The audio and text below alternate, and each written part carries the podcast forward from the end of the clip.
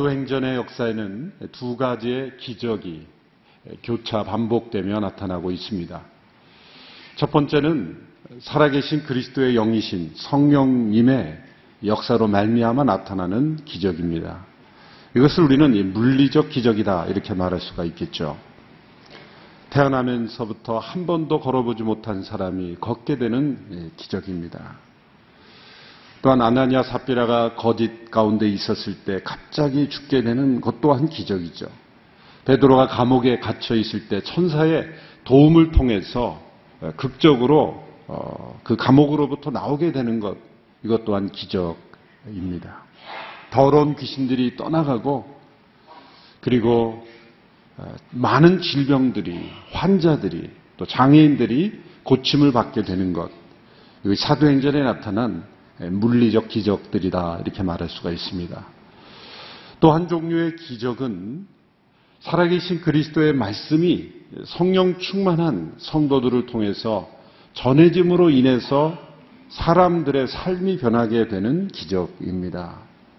존 나일이라는 청교도 목사님은 이러한 변화를 가리켜 도덕적 기적이다. 그런 표현을 썼습니다. 도덕이라는 단어와 기적이라는 단어가 서로 연결되는 것 같지 않지만 진정한 기적은 삶이 변하는 사람의 내면이 변화돼서 새로운 삶을 새 생명의 삶을 사는 것이 기적이라는 것이죠.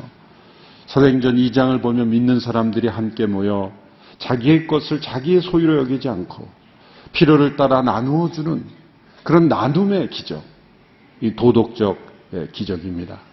예루살렘에 있는 성도들이 기근으로 인해서 로마 제국 전역의 기근에 인해서 가장 어려움에 처해 있던 예루살렘의 가난한 성도들을 위해서 그 당시에 믿는 여러 교회들이 함께 헌금해서 지원하는 이 나눔의 기적. 또한 한 영혼의 성품에 나타나는 기적도 나타납니다. 스테반 집사님이 복음을 전했습니다. 진리를 전했습니다. 역사 속에 살아계신 하나님의 역사를 간증했습니다. 그 결과 수많은 돌이 날라왔죠. 자신을 돌로 치는 그 수많은 사람들 앞에서 스테반 집사님은 천사의 얼굴을 했을 뿐만 아니라 그들을 용서하며 죽었습니다. 주여 저들의 죄를 저들에게 돌리지 마시옵소서. 자신을 돌로 치는 사람들 앞에서 그들에게 용서를 구하며 죽을 수 있는 사람이 과연 누가 있을까? 기적입니다. 그 스테반 집사님 안에 성령의 충만한 감동이 임함으로 인해서 일어난 도덕적 기적이다. 이렇게 말할 수가 있는 것입니다. 사도행전 이후에도 하나님의 말씀은 수천 년 동안 수많은 사람들에게 도덕적 기적을 일으켰습니다.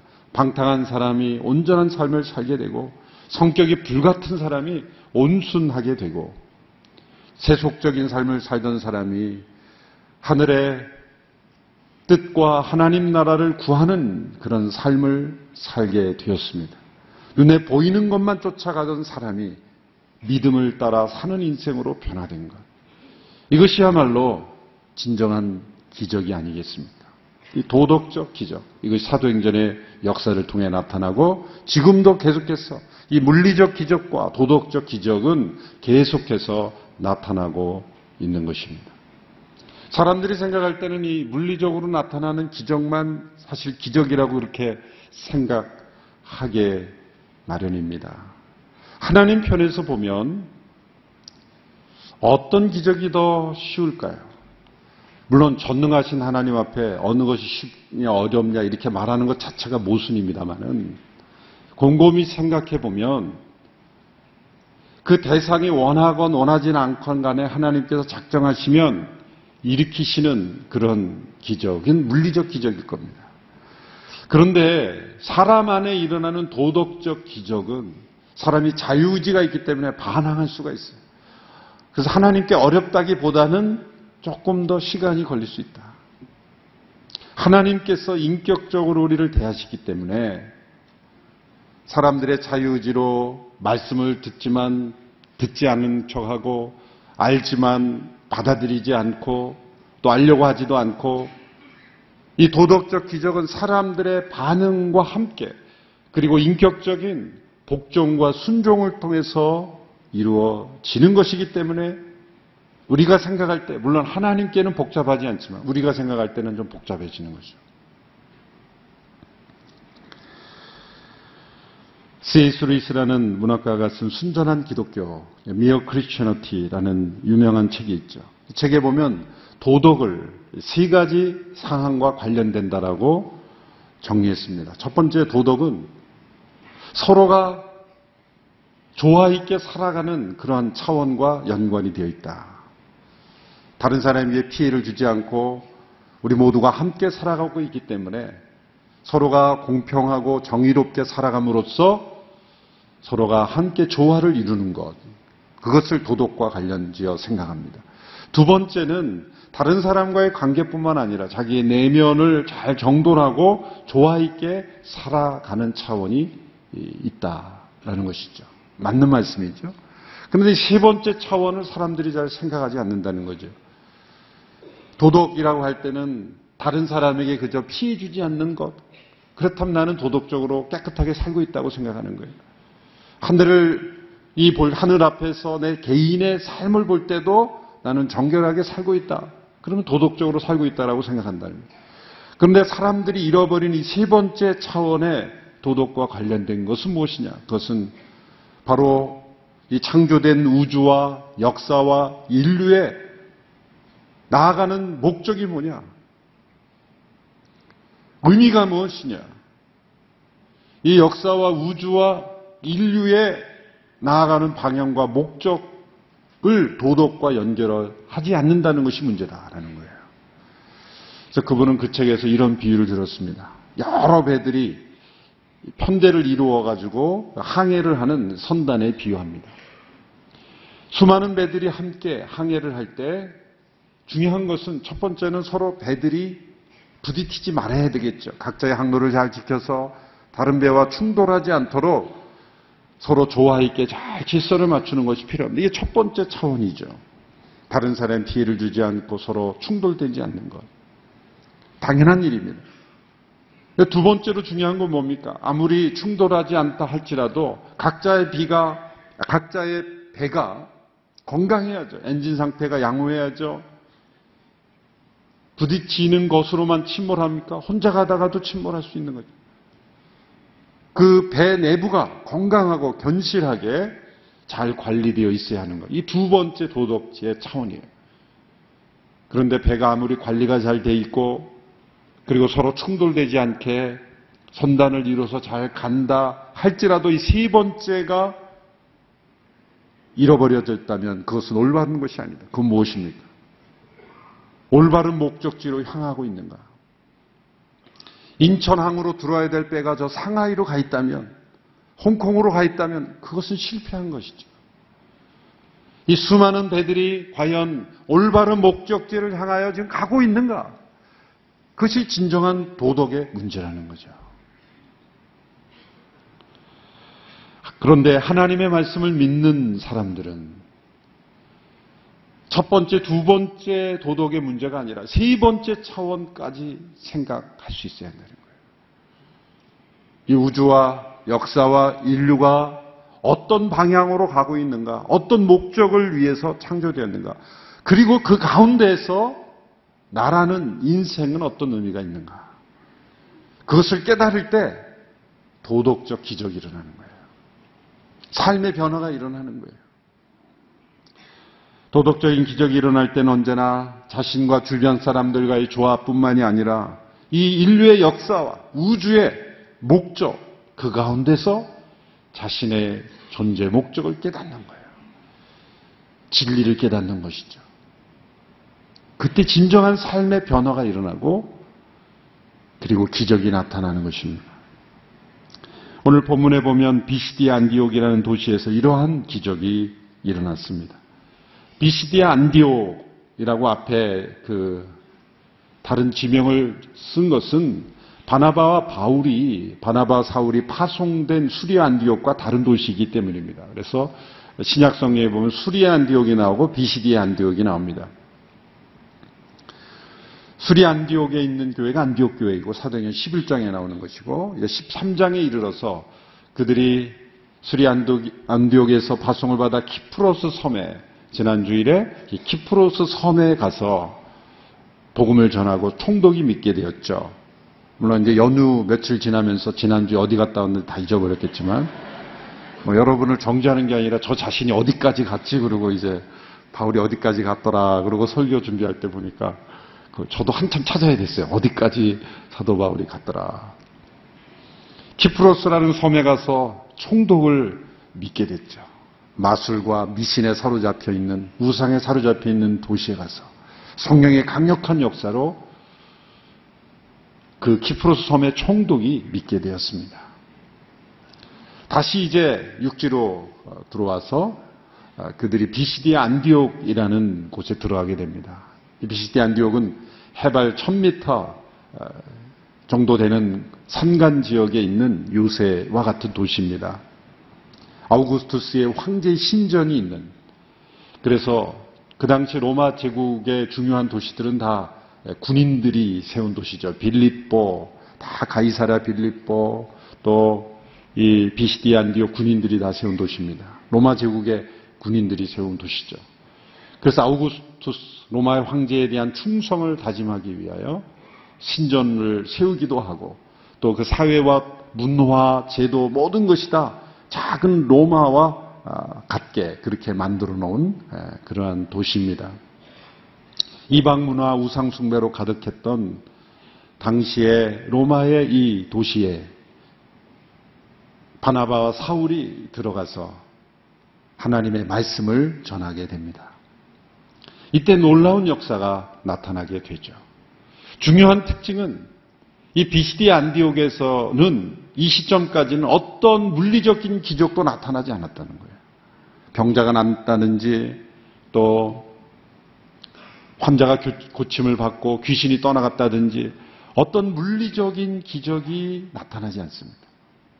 비시디 안디옥에 들어가서 바나바와 사울이 한 것은 이 회당에 들어가서 말씀을 전한 일입니다. 이렇게 제가 설교를 하듯이 회당에서 말씀을 전하는 거예요. 당시 회당에서의 모임의 문화는 율법 중심이었기 때문에 성전에서는 제사 제도가 이루어지고 어떤 의식과 절차가 있었지만 성전이 파괴된 이후에는 회당을 중심으로 해서 그들의 신앙이 유지됐죠. 그러니까 오늘 이 시대에 우리 예배와 좀 유사하다라고 볼 수도 있어요. 그래서 하나님께 찬양을 드리고 또 구약 성경의 몇 구절을 읽고 또 회당장이 설교할 수도 있고 또 그 모임에 참여한 사람들 중에서 특별한 방문객이나 또 내가 그 말씀에 대해서 좀 코멘트 하겠다 싶으면 회당장이 예, 즉석에서 순서를 주어서 나와서 또 자기가 말할 수도 있는 거예요.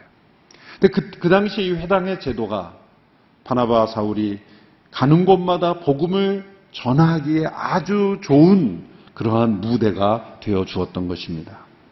그 회당의 질서만 잘 존중하면 발언할 수 있는 기회가 주어지기 때문에 하나님의 말씀을 전할 수 있는 기회가 주어지고 그 회당에 모인 회중들이 있었기 때문에 말씀을 잘 전할 수 있는 좋은 복음 전파의 기회가 되었던 거예요. 그런데 이 사도행전 13장에 들어서면서부터 중요한 변화가 일어납니다. 비시디 안디옥 이전까지의 기록을 보면 바나바와 사울 이렇게 표현을 합니다. 바나바와 사울. 이것은 바나바가 더 주도적 역할을 했기 때문에 먼저 기록했겠죠. 그리고 사울이라는 히브리식 이름으로 사용합니다. 그런데 13장에 이제 비시디 안디옥 이 사역에서부터 이 사람 이름이 바뀝니다.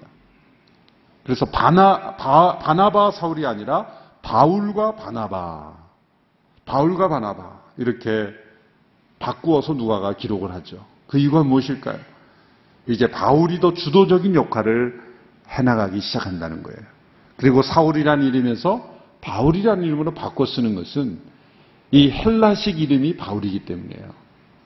어렸을 때, 예, 그 성경 퀴즈 때 사울이 바울을 변화됐다 이렇게 저도 배웠는데 그것이 아니죠. 사울은 히브리식 이름일 뿐이고 바울은 헬라식 이름일 뿐이에요. 그래서 사도행전 후반부에 가도 사울이라는 이름이 가끔 나오기도 해요. 그것은 이름을 바꾼 게 아니라 이 대상에 따라서 히브리인들을 주로 대상할 때는 사울이라는 이름을 쓰고 또 헬라 시대의 이방인들에게 사용할 때는 바울이라는 이름을 주로 사용했다는 것을 우리는 기억할 필요가 있습니다. 이렇게 사울의 사역의 주도권이 바나바에게서 바울로 넘어왔지만 두 사람 사이에는 아무런 갈등이 없습니다. 그리고 이 비시디 안디옥의 회당에서도 바울이 설교했습니다. 바울이 회당에서의 발언의 기회를 얻고 나가서 발언할 때 사람들은 놀랐습니다. 구약의 역사를 관통하면서 출애굽으로부터 시작해서 광야의 시대 그리고 사울 왕, 다윗 왕, 그리고 세례 요한 그리고 마지막 예수 그리스도에 이르기까지 구약의 역사를 관통하면서 바울은 예수 그리스도를 증거했습니다. 구약의 역사를 관통하면서 이 사도행전 13장 16절부터 41절까지의 내용이 구약 역사를 요약한 것인데 사도행전에 보면 이 구약의 역사를 요약하면서 복음을 전하는 사례들이 몇 번 나오죠. 스테반 집사님이 바로 이러한 형태로 복음을 전했습니다. 구약의 역사를 관통하면서 아브라함으로부터 시작해서 하나님께서 어떻게 이 유대 민족을 선택하셔서 메시아를 이 민족을 통해 보내셨는지 이제 사, 바울도 동일한 관점에서 설교를 합니다. 유대인의 회당에 모였기 때문에 거기에는 이방인들도 있었지만 유대교로 개종한 사람들이었기 때문에 구약의 내용을 어느 정도 잘 알고 있었던 사람들이에요. 그러니까 그 대상에 맞춰서 복음을 전한 거죠. 구약의 내용을 어느 정도 아는 사람들에게는 구약을 인용하고 구약의 역사적 사건을 통해서 설교하죠. 사도행전 17장에 가보면 이제 몇주 후에 우리가 살펴보겠지만 사도행전 17장에 가보면 아레오바고 광장에 모인 이방인들 그 사람들은 구약이 뭔지 잘 몰라요. 어느 제약회사에서 만든 약인지 구약인지 신약인지 도무지 상관없이 그 유대교와 상관없이 그 구약 성경과 상관없이 살아가는 사람들이기 때문에 출애굽 이야기하고 또 광야 이야기하고 그 딴 나라 이야기지 관계가 없어요. 그 사람들은 어떻게 복음을 전합니까? 구약 이야기 하지 않습니다. 종교적인 일반적인 그리고 문학적인 시대적인 그러한 스토리를 통해서 바울이 사도행 17장의 유명한 아레오바고 광장의 설교를 하게 되는 거예요. 대상에 맞게. 사도 바울이 이런 고백을 하죠. 유대에게는 유대인과 같이, 헬라에게는 헬라인과 같이, 율법 없는 자에게는 율법 없는 자와 같이, 율법 있는 자에게는 율법 있는 자와 같이 내가 되었다. 이것은 대상에 맞게 복음을 전했다는 것을 우리에게 알수 알려주는 것이죠. 유대교회로 개정한 이방인들과 또 유대인들이 함께 모인 그 회당에서 구약의 역사를 설명하면서 강조했던 것은 무엇입니까? 집에 가서 한번 쭉 읽어보십시오. 사도행 10장에 나오는 이 바울의 설교에 핵심적으로 반복되는 단어가 있는데 그것은 약속 대로, 약속하신 대로라는 단어입니다. 몇 구절만 제가 인용해 보겠습니다. 사도행전 13장 23절의 말씀 같이 읽어보실까요? 시작. 하나님께서는 약속하신 대로 다윗의 자손 가운데 구세주를 이스라엘에게 보내주셨는데 그 사람이 바로 예수입니다. 사도행 13장 29절 시작 예수에 관해 성경이 기록된 모든 말씀대로 행한 뒤 예수를 나무에서 끌어내려 무덤에 묻었습니다. 그러나 하나님께서는 죽은 사람들 가운데서 예수를 살리셨습니다. 또 32절 시작. 우리도 여러분에게 하나님께서 우리 조상들에게 약속하신 좋은 소식을 전하고자 합니다. 이게 반복되는 단어, 약속대로, 말씀대로, 예언대로 다 같은 말이죠. 바울은 예수님을 역사 속에 약속을 따라 오셨고 약속대로 그의 삶을 통해서 이루셨고 또한 다시 오실 약속이 기다리고 있다. 예수님은 자라나면서 일찍이 진리의 눈을 떠서 스스로 메시아가 되고자 결심을 하고 그 결심대로 메시아가 되는 일에 성공한 종교적 위인이 아닙니다. 일반적으로 사람들은 그렇게 생각해요. 가우따마 붓다가 보리수 나무 아래서 돌을 터서 내가 이제는 모든 것을 버리고 진리를 전파하며 살겠다라고 해서 불교가 탄생하듯이 예수님이 평범한 삶을 살다가 목수의 아들로 살아가다가 어느 날 갑자기 구약을 읽는 중에 눈을 뜨게 돼서 내가 이 진리를 전하면서 살아야 되겠다라고 해서 살아간 종교적 유인이라고 생각하는데 아닙니다. 사도 바울이 강조하는 게 무엇입니까? 구약에서 약속을 따라오신 분이라는 거예요. 스스로 메시아가 되기로 결정해서 될 수 있는 것이 아닙니다. 수많은 메시아에 대한 예언들이 있는데 그 예언들을 읽으면서 아 내가 다행히도 베들레헴 출생이기 때문에 일단 출생이 들어맞았으니 다음부터는 내가 하면 되겠다. 라고 해서 메시아 예언을 스스로 이룰 수 있을까요? 적어도 예수님 메시아에 대한 예언이 구약 성경에 200여 배가 넘어요. 직접적으로 언급된 겁니다. 태어나는 지명, 삶의 방식, 고난과 죽음, 모든 것들이 200여가 직접적으로 언급한 것만 더 넘어요. 간접적으로 한 것 따지면 더 많죠. 다윗의 후손으로 와서 베들레헴에서 태어나서 애굽에 피난 갔다 오고 이런 모든 것들이 다 상세하게 돼 있어요. 이세 53장에 고난받는 메시아, 잠잠한 어린 양같이 털 깎는 자 앞에 잠잠한 양같이 그렇게 끌려가고 도살장에 끌려가는 양같이 여러분 그것을 자기가 메시아가 되기 위해서 그 자기가 살아있을 때도 매니저하기가 힘들죠. 사람들에게 부탁합니까? 내가 메시아가 되니까 제발 나를 도살장으로 끌려가는 어린 양같이 가차없이 좀 끌고 가달라고. 어떻게 사람들에게 부탁해서 만듭니까? 가장 친한 친구, 동료가 배반한다는 것. 유다에게 내가 메시아가 돼야 되니까 할 수 없으니 너가 좀나좀 배신해달라. 그러고 나서 자살해달라. 그리고 어떻게 부탁을 합니까? 부자의 묘실에 안치됩니다. 내가 이렇게 죽을 텐데 그 당시에 부자인 아리마대 요셉에 찾아가서 내가 죽고 난 다음에 꼭 빌라도에게 부탁해서 내 시신을 좀 빼서 당신 무덤에 좀 안치돼달라. 왜? 부자의 묘실에 안치된다고 예언되어 있기 때문에 그래야 내가 메시아가 되기 때문에 그 모든 것들을 어떻게 다 자기가 만들어서 시나리오를 짜서 진행한단 말입니다. 이 땅에 오시는 것도 불가능한 일이요. 약속을 따라오는 것도 하나님이 아니시면 될 수 없는 것이고, 약속대로 삶을 사는 것도 하나님이 아니시면 이룰 수 없는 것이고, 그 이후에 죽음 가운데 부활하신 모든 사건 또한 약속대로 오신 분이요, 약속을 따라오신 하나님이 아니시면 이루어질 수 없는 거예요. 구약의 역사를 통해 나타난 것은 이스라엘 민족만의 역사가 아니라 온 우주의 역사가 바로 창조하신 하나님께서 인간을 구원하시기 위해서 이스라엘 민족을 먼저 택하여 주셨고 그 민족을 통해서 메시아를 보내셨고 그리고 그 민족이 이방 민족들을 구원하는 통로가 되게 하시려고 제사장 나라로 부르셨고 그러나 너희들이 예수 그리스도를 십자가에 못 박았지만 하나님은 그를 다시 살리셨다. 그렇게 예수님을 증거한 거예요. 바울이 전한 말씀은 사람들로 하여금 역사를 보는 눈을 뜨게 해준 거예요.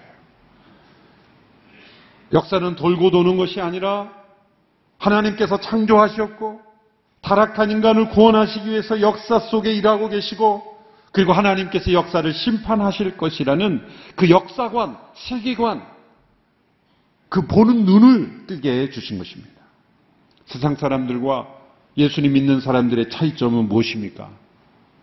예수를 믿었더니 이 세상에서 잘 됐다. 그게 차이점이 돼서는 안 돼요.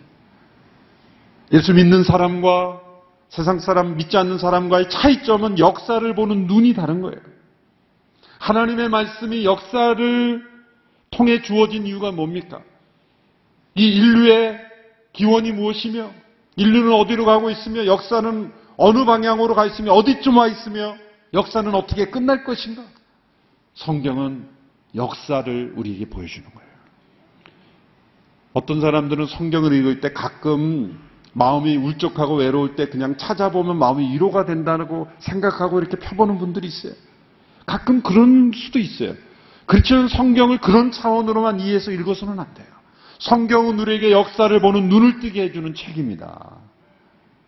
어떤 분은 가끔 잠 안 올 때 필요한 책이라고 생각하고 잠이 안 올 때 보면 참 좋다. 10분 내에 잠이 든다. 그런 수면제로 여겨지는 책이 돼서는 안 돼요. 성경을 보면 역사에 대한 눈이 떠지는 거예요. 과학자들이 인류의 기원을 어떻게 설명할 수 있습니까? 역사가들이 역사의 방향과 목적을 다 설명할 수 있습니까? 한 시대에 일어난 그 사건만을 기록하실 뿐이에요. 이 시대를 사는 역사가들은 이 시대에 일어난 일만 정리할 뿐이에요. 미래의 역사를 어떻게 씁니까? 과거에 오래전에 있었던 역사를 과거의 역사를 통해서만 해설할 뿐이지 그 시대 역사를 어떻게 평가할 수 있습니까? 그런데 성경의 역사는 미래에 대한 예언을 하며 그 예언이 이루어졌고 또 그또 다른 예언이 주어지고 또 그 역사를 통해 예언이 이루어지는 예언의 역사를 통해 하나님께서 역사를 움직이고 가고 계시다는 것을 우리에게 보여주는 역사예요. 성경을 읽으면 역사를 보는 눈이 띄시는 거예요. 아, 이 시대가 종말이 가까웠구나. 과거가 해석이 됩니다. 로마 제국 역사가 해석이 됩니다.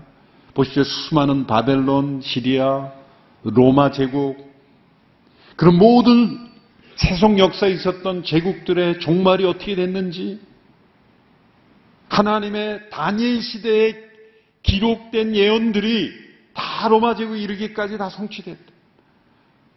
구약의 모든 예언들이 다 이루어졌어요.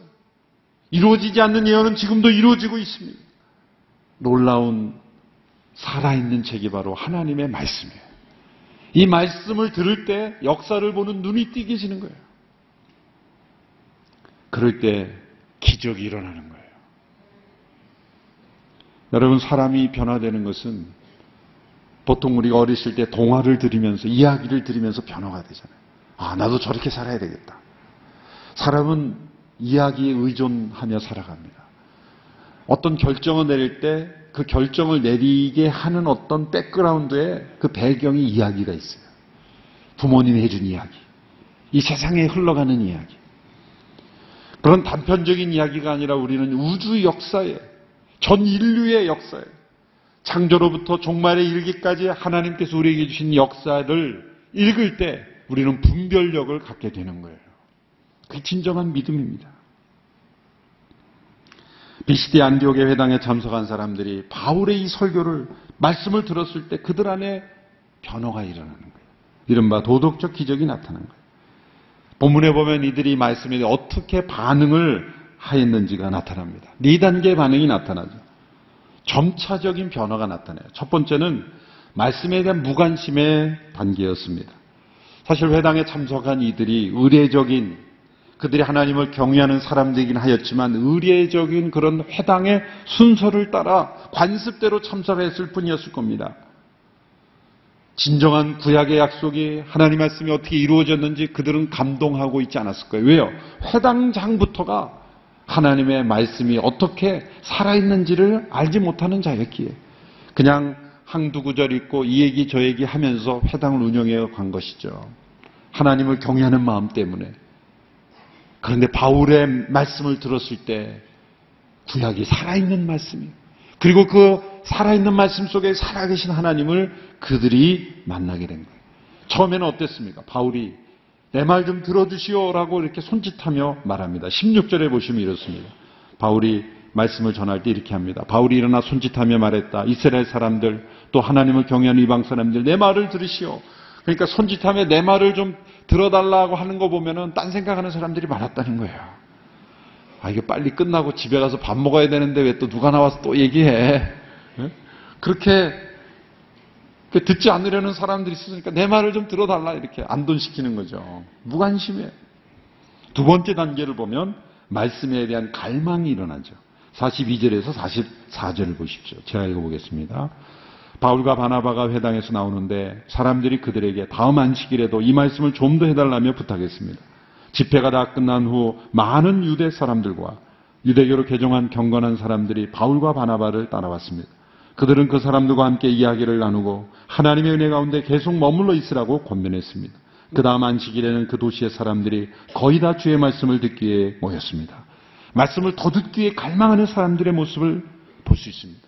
왜 이들이 더 듣기를 원했습니까? 발과 바나바가 재미있는 그런 이야기를 많이 해주는 만담가였기 때문입니까? 야, 진짜 재밌다. 다음 주에 또 들어야 되겠다. 재밌었을 거예요. 여러분 13, 13장에 나오는 그 설교 들어보면 재밌는 내용 하나도 없어요. 이 얘기 쭉 읽어주면 TV에 나가서 읽으면요 바로 방송 끕니다. 이런 역사를 쭉 읽어주는 게 무슨 재미가 있겠어요? 그런데 그 역사 속에서 의미를 발견하고 그 역사의 목적을 발견하는 눈을 뜨면 계속 읽고 싶은 거예요. 읽고 또 읽어도 계속 읽고 싶은 그러한 마음이에요. 한 아기가 태어나요. 아기가 태어나서 막 이제 걷기 시작하고 언어를 배우기 시작하면 제일 많이 하는 게 뭐예요? 왜 그래? 왜? 뭐야? 전부 질문이죠. 알고 싶은 거예요. 더 듣고 싶은 그 아기의 새 생명이 태어나면 그 간절한 마음으로 그 하나님의 살아계신 역사를 더 듣고 싶은 거예요. 젖을 사모하는 아기처럼 하나님의 말씀에 사모하는 갈망이 일어나는 거예요. 세 번째 단계입니다. 그는 갈망을 넘어서 이제 말씀에 대한 찬양의 단계예요. 오늘 보면 48절의 말씀을 같이 읽어보겠습니다. 48절 시작. 이 말을 들은 이방 사람들은 기뻐하며 주의 말씀을 찬양했습니다. 그리고 영원한 생명을 얻도록 선택된 사람들은 모두 믿게 되었습니다. 말씀을 더 듣고 싶은 갈망의 단계에서 이제 그 말씀을 들을수록 들을수록 그 말씀을 찬양하게 되는 거예요. 말씀에 대한 갈망을 통해 하나님의 역사를 깨달은 사람들은 주의 말씀을 찬양하게 됩니다. 말씀을 찬양하였다는 것은 그 말씀과 함께 하신 그 말씀을 주신 하나님을 찬양하였다는 거죠. 요한복음 1장 1절에 대초의 말씀이 계셨습니다. 그 말씀은 하나님과 함께 계셨고 그 말씀은 하나님이셨습니다. 하나님 우리 가운데 어떻게 임재하세요? 말씀을 통해 임재하시기 때문에 그 말씀은 곧 하나님이라고 말할 수가 있는 거예요. 바울의 말씀 중에 어떤 말씀을 이방인들이 들었기에 주의 말씀을 찬양했다라고까지 하였을까? 47절에 그 내용이 나와 있습니다. 우리 같이 한번 읽어볼까요? 시작. 주께서 우리에게 하신 명령이기 때문입니다. 내가 너를 이방 사람들의 빛으로 삼았으니 이는 내가 땅 끝까지 구원을 이루게 하려는 것이다. 유대인들을 먼저 택한 이유는 이방 사람들의 빛이 되게 하신 것이다.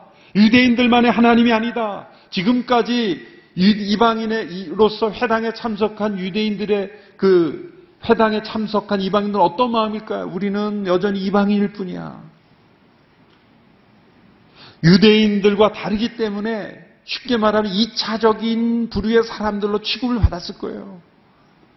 회당에 같이 모였지만 뭔가 여기에 진리가 있는 것 같고 여기에 참 탁월한 율법이 있고 삶에 여기에 뭔가 있기 때문에 그들이 하나님을 경외하며 따라왔지만 유대교로 개종을 했지만 유대인은 아닌 거죠. 유대인들이 볼 때는 너희들은 세컨더리야. 너희들은 부차적인 부터 우리가 봐줘서 이게 들어온 거지. 너희는 진짜 유대인이 아니잖아요. 어쩌면 그래서 중요한 회의할 때는 유대인들만 모여서 결정했을 거예요. 틀림없이. 유대인이 회당이기 때문에 유대교로 개정한 이방인들에게 어떤 권한을 주었을 리가 없어요. 늘 차별, 보이지 않는 차별. 하나님을 믿고 싶은데 그 안에 들어가면 차별이 있는 거예요. 그런데 이 말씀을 통해 이사야 말씀을 통해 사도 바울의 말씀을 통해 무엇을 깨달았어요? 유대인들을 먼저 택한 것은 그들만을 위해서가 아니라 이방 민족들의 빛이 되게 하신 하게 위신 것이다. 땅 끝까지 구원을 이르게 하신 것이다. 이방인들이 치유가 된 거예요. 아, 하나님께서 유대인들만의 하나님이 아니라 모든 민족의 하나님이시구나. 그리고 땅 끝까지 구원을 하신다니 하나님의 공평하심, 하나님의 열심, 하나님의 놀라운 사랑을 깨닫게 되면서 모든 민족을 향한 하나님의 계획을 깨달으면서 이방인들이 주의 말씀을 찬양하는 거예요. 여러분, 언제 우리가 주의 말씀을 찬양하게 됩니까? 하나님이 모든 민족을 얼마나 사랑하시는지, 땅 끝까지 이르러 구원을 주시는 그 하나님을 발견하게 될 때, 우리는 말씀을 찬양하게 되는 거예요. 세상의 어떤 혁명도 하나님의 말씀이 이룬 것 같은 혁명을 이루지 못했어요. 피 흘리지 않는 혁명이지만 사람들의 가슴을 울리고 삶을 변화시키는 그런 혁명을 일으킨 그런 혁명이 어디 있습니까? 어떠한 역사를 변화시킨 사람도 하나님의 말씀이 세상을 변화시킨 것만큼 영향력은 없어요. 사람들이 잃어버린 것이요. 세상의 공공의 유익을 위해서 사회를 변화시키고 선한 사업을 하고 자선 사업을 하고 선한 일을 한 모든 기관을 거슬러 올라가 보면 다 하나님의 말씀으로 변화된 사람들이 있는 거예요. 사람들이 인정하지 않아요. 어떠한 세상의 기관이나 혁명보다도 하나님의 말씀에 나타난 기적을 통해서 세상은 지금도 아름답게 살고 있는 것입니다. 네 번째로 말씀에 대한 찬양이 이루어지고 세 번째 네 번째로 어떻게 됩니까? 주의 말씀이 두루 퍼졌다 그랬어요. 이것은 말씀의 통로가 되는 단계죠. 49절의 말씀을 같이 읽어보겠습니다. 시작. 그리하여 주의 말씀이 그 지방 전체에 두루 퍼졌습니다. 말씀이 두루 퍼졌다는 것은 말씀을 갈망하고 말씀을 찬양하는 이들을 통해 말씀이 확산되었다는 거죠. 하나님의 말씀의 권위가 나의 인생을 통해 우리 공동체를 통해서 확산되는 것입니다. 이것이 비시디 안디옥에서 일어났다는 거예요. 하나님의 말씀에 대한 무관심에서 말씀을 더 듣고 싶은 갈망에서 말씀을 찬양하는 그러한 반응에서 이제는 말씀의 통로가 되는 거예요. 우리는 어느 단계에 와 있습니까? 말씀에 대한 무관심입니까? 갈망입니까? 아니면 찬양입니까? 아니면 말씀의 통로가 되는 것입니까? 참된 믿음의 사람은 말씀의 권위가 나타나서 말씀의 통로가 되는 사람이 진정한 믿음의 사람들입니다. 그것이 사도행전의 역사예요. 여러분 우리 모두가 말씀의 통로가 되는 일에게까지 이르는 그래서 주의 말씀이 두루 퍼지게 되는 그런 역사에 쓰임 받는 우리 모두가 되기를 바랍니다. 이런 역사가 나타났을 때 일부 유대인들은 시기심으로 가득 찼어요. 바울이 말하는 것에 대해 반대하며 모욕을 했습니다. 이것은 말씀에 대한 어떤 해석의 문제가 아니었다는 것이 분명합니다. 마음속에 시기심이 가득 찼기 때문에 말씀이 들리지 않은 거예요. 왜 이들이 시기했을까? 여러 가지 원인이 나올 수 있어요. 일단 이들이 전한 말씀에 보면 먼저는 유대인에게 복음을 전하지만 말씀을 전하지만 그들이 받아들이지 않았기 때문에 이방인들을 향한다는 것. 유대인들만의 사고방식에 사로잡혀 있었던 선민의식에 사로잡혔던 유대인들은 반갑지가 않은 거예요. 왜? 수많은 이방인들이 비시디 안디옥에 있는 얼마나 많은 사람이 모였는지 모르겠지만 약간 과장법을 써서 그 도시에 있는 사람이 거의 다 모였다 그랬죠. 회당이 얼마나 컸는지 모르겠지만 그 도시에 있는 사람들이 다 몰려드니 조용하게 매주, 매주마다 회당의 안식일마다 편안하게 걸어와서 조용하게 있다가 가는 그, 근데 한 주 만에 어떻게 됐어요? 회당에 앉을 자리가 없이 메어진 거예요. 복잡한 게 싫은 거예요. 왜 이렇게 사람들이 많이 모여? 귀찮아. 귀찮아. 어떤 말씀이 전해지고 사람들이 어떻게 반응했는지는 관계가 없어요. 내가 주차할 공간이 없으면 기분 나쁜 거예요. 내 차를 주차할 공간이 없으면 화가 나는 거예요. 지난주까지 안 그랬는데 왜 그래? 그러면서 싫어지는 거예요. 목사님, 그러면 안 됩니다. 뭘 그러면 안 돼요. 사람들이 내 받고 모였는데, 그러면 안 된다는 거예요. 목회가 잘못된 거예요. 회당장 트집 잡습니다. 왜 이상한 사람을 세워가지고 이렇게 복잡하게 회당은 복잡하게 만드는 지금 사람들이 무슨 말씀을 듣고 변화됐는가가 중요한 게 아니라 많은 이방인들이 모이니까 지금 주도권에서 밀리는 거예요. 아니 표결하면 유대인들이 지겠네? 쫓겨나겠네? 여기가 이방인의 회당인가? 유대인의 회당이지? 별의별 헤게모니가 많이 나오는 거예요. 그걸 한마디로 시기심이다 이렇게 됐어요. 50절에 보면은 도시의 지도자들과 경건한 기부인들을 선동해서 바울과 바나바를 쫓아내버리죠. 이들에게 가장 중요한 권위는 뭐예요? 자기 생각이 자기 습관이에요. 자기의 삶의 방식이에요. 하나님의 말씀의 권위가 아니라 자기 자신의 생각과 삶의 방식이 권위가 되어 있는 거예요. 여러분, 교회도 그렇게 될 위험이 있어요. 사람들의 말씀을 듣고 얼마나 변화됐는가 보다는 나의 권위가 얼마나 작용하는가. 그게 더 중요할 때 하나님의 말씀의 권위가 살아있는 공동체가 아니라 자기 자신의 권위가 살아있는 것이 될 때 이런 모습이 될 수 있다는 거예요. 오늘 이 말씀에서 비시디 안디옥에서 물리적 기적이 나타나지 않음에도 불구하고 말씀에 대한 반응으로 이런 도덕적인 기적이 나타났다는 것. 여러분 이것이 오늘 이 시대 우리에게 필요한 놀라운 기적일 줄로 믿습니다. 물론 물리적 기적도 있어야 합니다. 그런데 말씀을 통한 도덕적 기적, 말씀에 대한 반응, 믿음이 깊어질수록 말씀의 지배력이, 말씀의 권위가 점점 더 강해지는 것. 무관심에서 갈망으로, 갈망에서 찬양으로, 찬양에서 말씀의 통로가 되는 이런 변화가 우리의 삶을 통해서도 이루어지기를 축원합니다. 기도하겠습니다. 하나님 아버지 비시디안 지옥에서 놀라운 말씀의 기적이 일어났습니다. 우리의 삶에도 말씀의 권위가 회복되고 말씀 앞에 엎드림으로 말미암아 말씀이 우리를 통해 두루 퍼지게 되는 역사를 허락하여 주시옵소서. 예수님의 이름으로 기도하옵나이다. 아멘.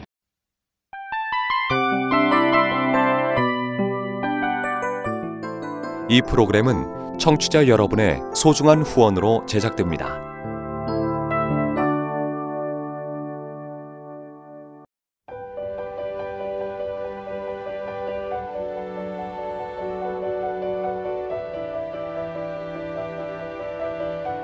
세상에는 수많은 교회들이 있지만 더 깊이 있는 말씀 강해를 찾기 위해 크기로만 교회를 선정하지 않습니다. 보다 좋은 영적 콘텐츠를 더 많이 나누기 위해 방송비를 받지 않습니다.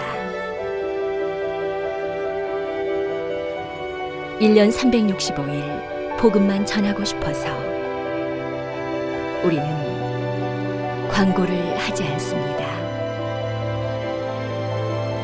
온누리의 복음을 땅끝까지 CGN TV와 함께 땅끝 선교사가 되주세요.